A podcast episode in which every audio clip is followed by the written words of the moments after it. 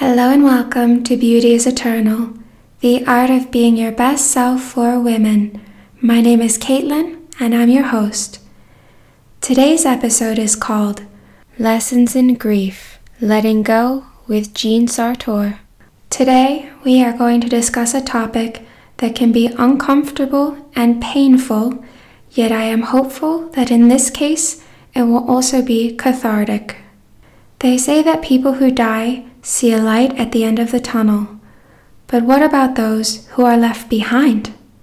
Is there a light at the end of the tunnel of grief for them? Grief has more than one definition.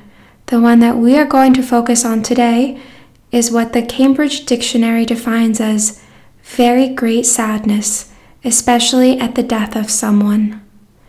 In cultures where there is a strong belief in the afterlife, Death can even be seen as the pinnacle of life and be celebrated as such. This is often not the case in modern Western cultures, where some see death as simply the end, while others believe in heaven or hell, but nonetheless still struggle when the time comes to go to a funeral and see the corpse of the person they once knew and spent time with. This podcast will focus on those who grieve upon loss rather than those who celebrate death. Those of us who do not die tragically young must experience loss at some point in our lives.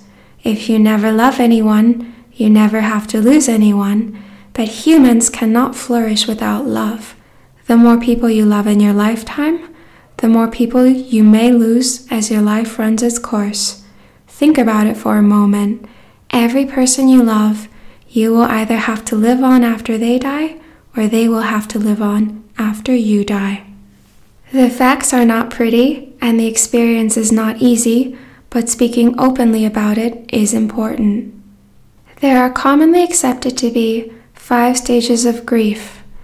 They are meant to help someone shift their viewpoint from great grief and sorrow to acceptance without going insane.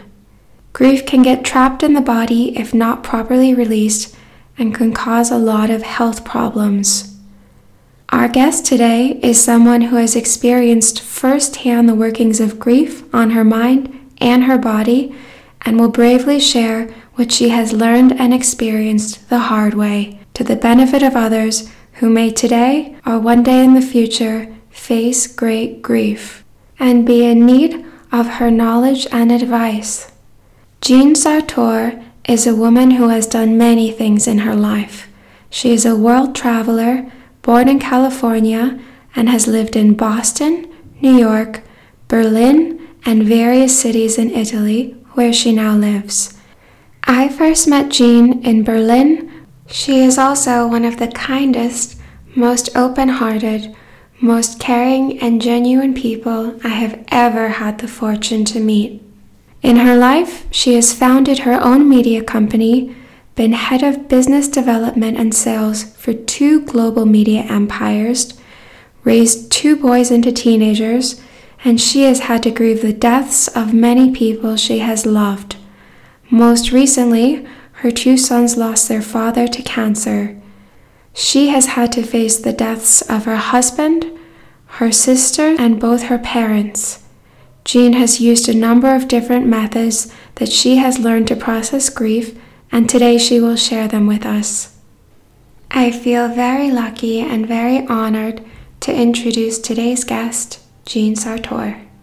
Hello, Jeanne. Thank you so much for being my guest today and for talking about such a difficult subject. Hello, Caitlin. Thank you for having me. It's a subject that uh, I think is well worth a conversation. Today, we are here to talk about grief. You are someone who has experienced a lot of loss in your life. What does grief mean to you? Well, I'm from a very close family of 11 children uh, with parents that were extremely loving. They raised their children to value love and relationships over everything else in life. So it was particularly hard for me to lose my mother, father, and oldest sister my oldest sister had been like a mother to me uh, within one year of each other. So 13 months. Within 13 months, I lost the three of them. these were three fundamental figures who meant for me my very life force, my very existence. This happened over 10 years ago, and I have been observing my feelings of loss and grief for them since that time. That sounds like an incredibly difficult experience to have gone through, especially losing people so close together. And almost two years ago, I lost my husband of 21 years to brain cancer. Since his death, I have been observing this cycle of loss again to understand just exactly what this grief brings to my life the health of my physical, emotional, and mental states of being.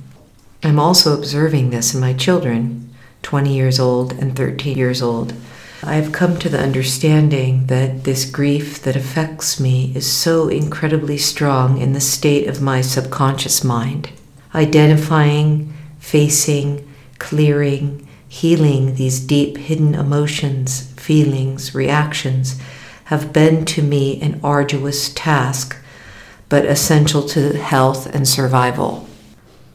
That sounds incredibly hard. I can't imagine what you've been through to lose all of those people you love. I haven't lost that many people. Why do you think it is that we grieve when we lose people that we love?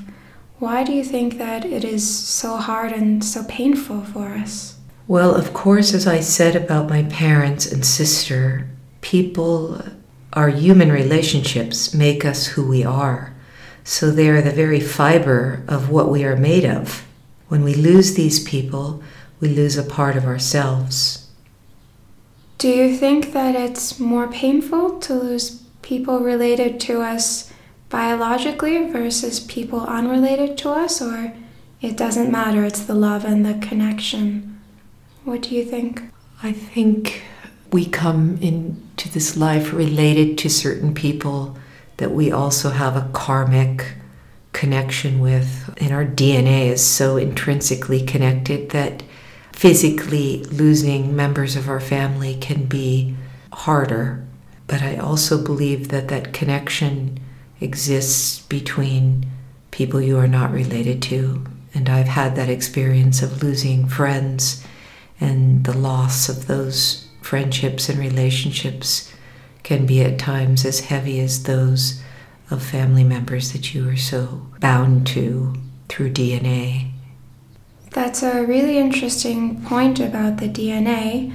That makes me think if we're somehow still connected to the people that were related to through DNA in our lives that when they die, it's like a part of us dies in some way, a part of our DNA dies. So maybe we feel that in a slightly different way. I think that you feel that pain physically. The pain of loss and detachment is heavy on the body, the mind, the soul. Why do you think it is important to release grief from the body if you have an experience and you lose somebody you love, why do you think it is important to go through that step of letting go? Because I think that in order to live a healthy and productive life again, we have to clear that heaviness. We have to understand that heaviness, that, that pain. We have to heal it. We have to clear it in order to live again a, a healthy life. When you have experienced grief in your life, what has it been like for you? What I have observed with these experiences of loss and grief is that the pain is physical. It actually lives within the body in a physical way. The emotional pain seems to disturb brain processes such as memory, attention, attitude, productivity, all of this seems to be suspended and it seems to take so much time to accomplish any task at all. There is a definite heaviness just being, surviving. I have the feeling that it is just so difficult to continue living with the weight of the grief. Hearing you talk about this, I can feel a lot of the pain that you've experienced. It's been really hard. According to my research about grief, there are a couple of widely accepted models According to the Elisabeth Kubler Ross model of 1969, the five stages of grief are denial and isolation, anger, bargaining, depression, and acceptance. And according to a 1998 theory by Parkes, his theory is that there are four stages. The first is shock and numbness, the second is yearning and pining, the third is disorganization and despair, and the fourth is recovery. Did you experience any of these phases? Did you experience any not included in these lists? Or skip any? Do you think this was an accurate? Reading, reading over both Elisabeth Kubler Ross and Parkes's defined stages, I have identified with every one of the definitions and stages, and I feel that there's a parallel between the stages defined by both of them. For example, acceptance. What I've observed in myself is that some of these stages are evident and prevalent right after the loss, such as denial and isolation, seem part of the shock of the Elisabeth Kubler Ross stage one, seem parallel, seem part of shock and numbness. When you are shocked, I feel it's a sort of denial. You, you can't really believe yet that the person is really gone. Isolation in this case is for, for me comes from a sort of numbness. One feels numb. If you can't feel, you tend to want to isolate yourself and be alone. You don't have the desire or the capacity to communicate with anyone, and you feel very lost and isolated. Again, Elisabeth Kubler Ross, the second stage is bargaining. Bargaining seems to me to be a part of the yearning and the pining that is divine, defined by Parkes stages. You bargain to make the nightmare go away. You bargain. You want the nightmare to go away as you yearn or pine for those people for whom you are grieving. And then the stage of depression, um, Elisabeth Kubler Ross's definition of depression uh, it's a debilitating feeling and causes uh, the states of disorganization and despair as defined by Parkes, as I spoke about earlier, when even the smallest task seems so difficult to, to perform. It sounds to me like for you, a lot of the different phases and stages blended together. It isn't like one day you're in despair and another day you're in denial, that they're all interconnected. So it's sort of like a journey that you go on and things fit together as you pass through. Exactly. I'm still, for example, since my husband died only within two years ago, so it will be two years this December, I am still in some of the stages very intensely, and I observe those stages. For example, I realize that we're coming upon year two. However, in the first year, there was definitely much more intense suffering, intense suffering through these different types of experiences that mentioned in the stages. They seem much more intense. And as time passes, you move to another stage which is less painful, I would say. It sounds like the loss of your husband was very recent, and you're still in the stages of going through grief for that, as you said. You have lost family some years ago. Do you think that the way you grieve now has changed since it's no longer your first or second or third time and you've lived a bit longer? Or do you think that it's a similar experience every time that you have to go through in a similar way? With the loss of each of my loved ones, uh, I've tried to observe the feelings of grief. I would have to say that ha- having had that experience with my parents and my sister, almost 10 years ago, I'm trying to identify those same feelings with the loss of my husband. I would say, to help me get through this, to recognize again those same emotions, knowing that there is light at the end of the tunnel, that I will get through it, that time will heal, and that I will pass through these stages. I feel that with the loss of each of the loved ones, the process seems to be very dynamic, changing always through many stages. There are ups and downs and new discoveries in the healing process. I'm working harder this time to identify them and to help myself get through the diff- the various stages. So this time you're being more conscious of each stage and all the feelings as you pass through them than you were in the past. Yeah, there's a certain desperation that one feels that you're not going to get through this, you're not going to make it.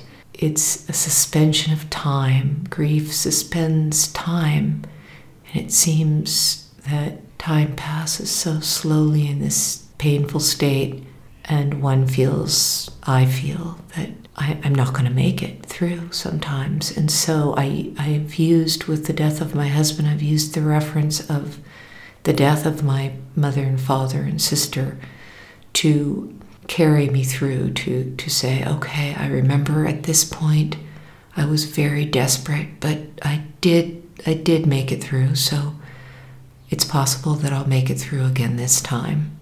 So there there were definitely, I think, experience of loss and grief if one will learn from it and study it and observe themselves, I think it, it, it would possibly help to to clear or to uh, to heal yourself again by learning through those through the, the loss of others. You are so brave for talking about this.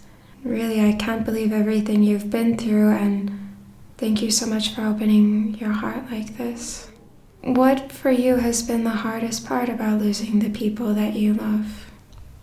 Probably the, the daily yearning to see their face, the pining to spend time again, the regret and fear of not having shared the love you have felt for them.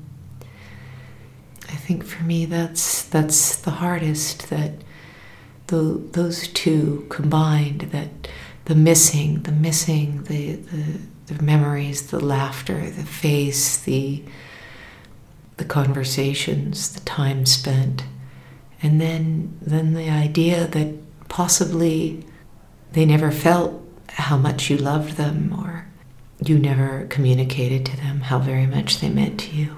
And that comes with a lot of regret and guilt. I want to share a personal story. Uh, what you've been through is much more than what I've been through. But when I was a child, when I was nine years old, we had a family dog, a collie named Jack, and he got run over by a car. And he died a few hours after that. So, me and my siblings went to the veterinary hospital and we had a chance to say goodbye to him, which we did, and then he died. And that was my first experience with death and I was I was a child. I didn't really understand what was happening, but I thought that maybe it was reversible. So I tried to make a bargain with God. So first I offered to exchange him my life for the dog's so that he could come back and live and I would go go on. And then that didn't work, but I also felt maybe it was because my wish hadn't been sincere that a part of me wanted to go on living. So then I tried to change the deal that I was offering God that me and Jack could go and live alone on a cloud and be happy together forever. That also didn't work and I was I was a little bit confused by that.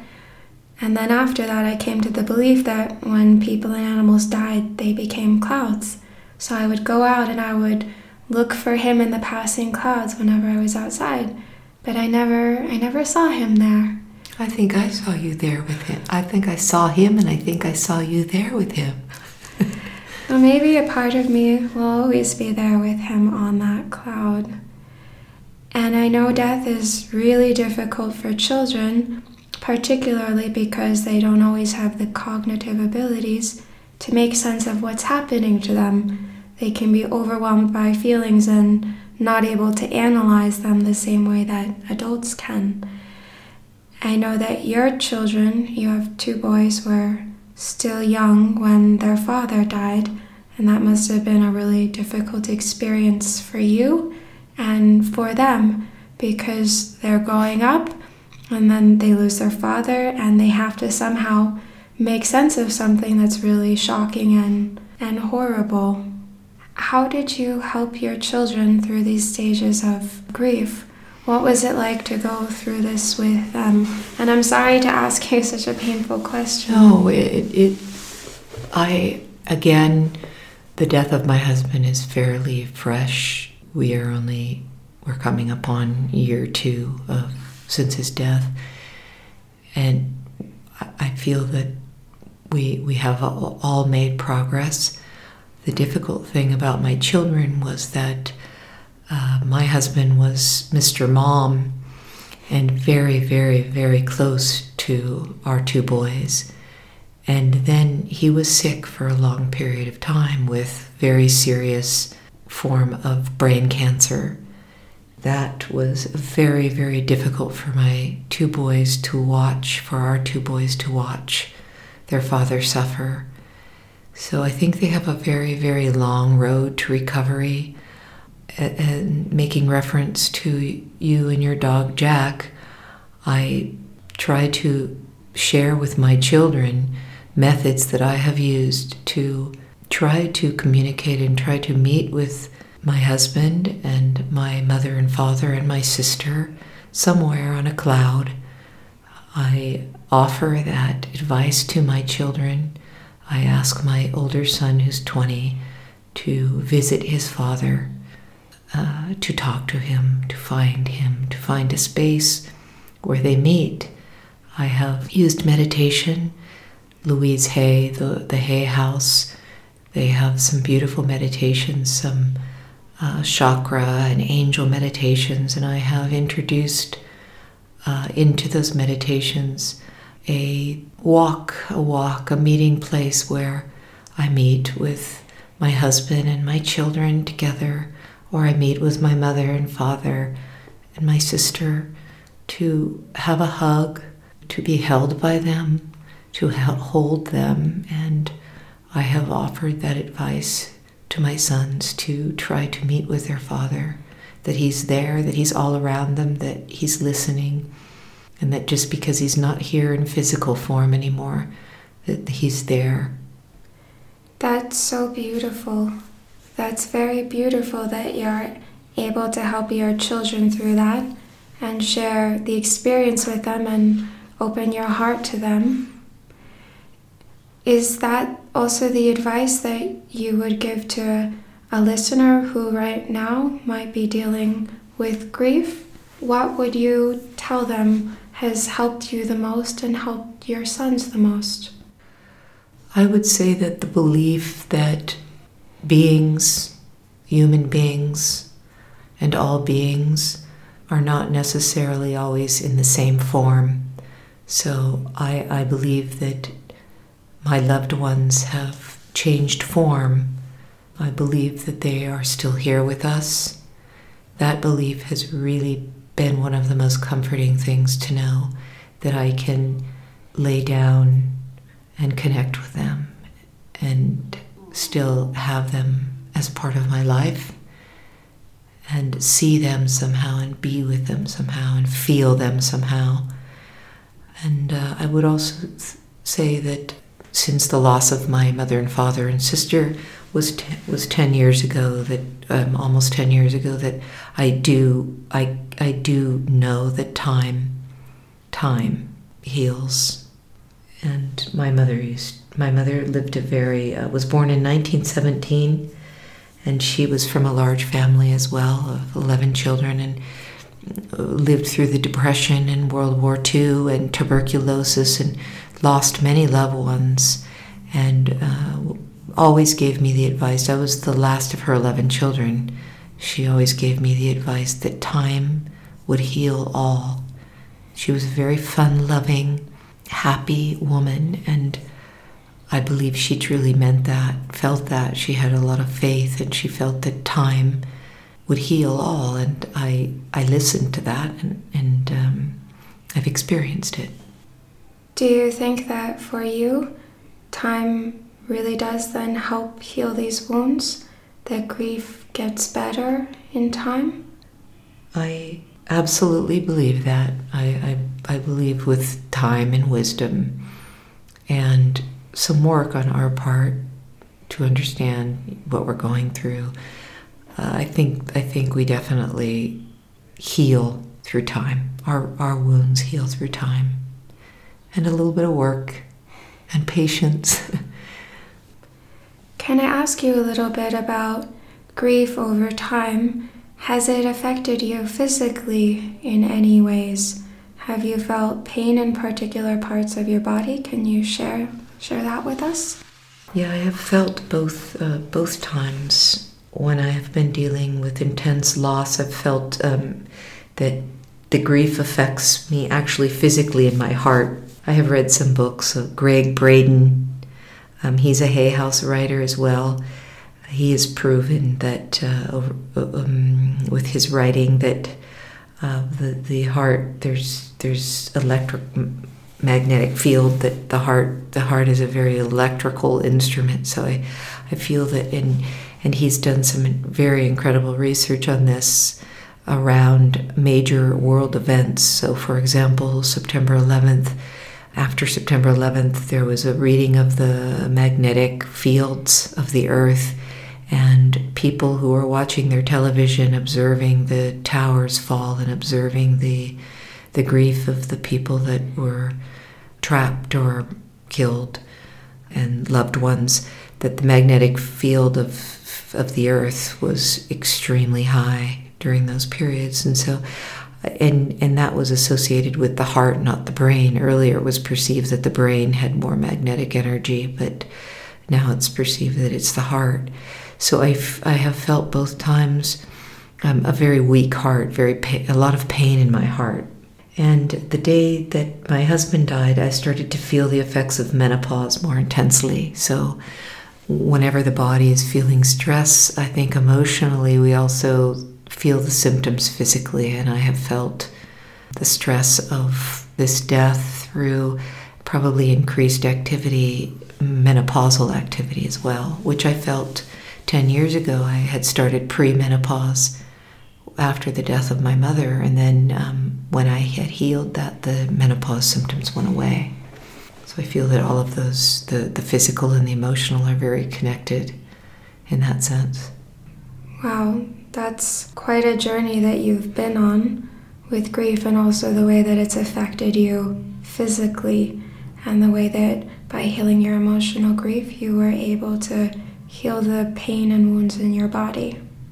What do you think such great loss has taught you about those who are still alive and those that you have relationships? Oh, definitely, definitely. This is such a nice question because um, one of the one of the silver linings of the cloud is that you you learn so deeply to appreciate and savor every moment with those you love, to accept differences so much easier, to forgive so much more easily, to move on much faster, and to focus much more on the gift of a person. My, my friends, my loved ones are, I perceive them as such a, an amazing gift now. And I think that in itself, that gratitude is, is such a gift. It's something to really, really hold on to, something that is left in my life to really, really hold on to. That is very precious advice. Thank you for sharing with us so much about these lessons that you've learned the hard way.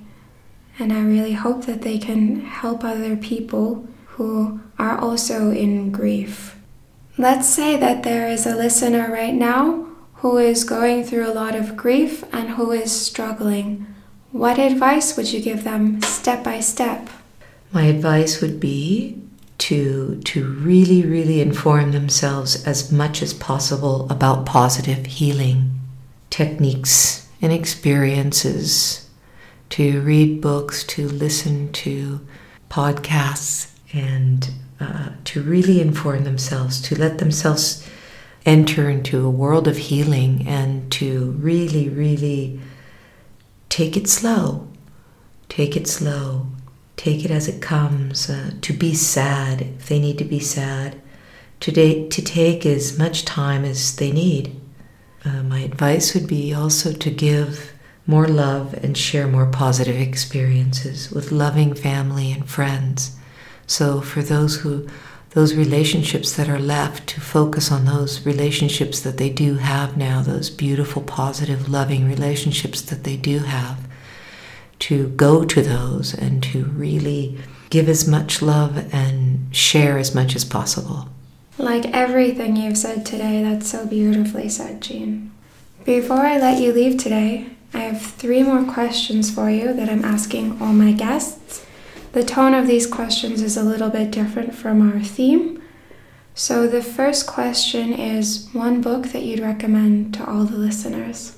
I have so many books I love, but I thought of this book possibly because it's related to our theme, but uh, also I would re- I, I would recommend this in any state of being to every person. I, I, I think every person should read this book. Uh, it is called When Things Fall Apart because as human beings, things are always falling apart. but it is by uh, a Buddhist monk named Pema Chodron. Every book I have ever read of hers is life changing, but that would be one that I would recommend to start with. I'm adding that to my list right now because I haven't read that one yet. Okay, please do. My next question is something you've already alluded to. It's about stress. What is the best thing that helps you handle stress? Stress is obviously different from grief, although grief can cause a lot of stress. What helps you the most? Definitely walking in nature. Being in any form of beautiful nature is one of the most healing experiences a person could have, in my opinion. Breathing, breathing, breathing exercises, yoga, meditation.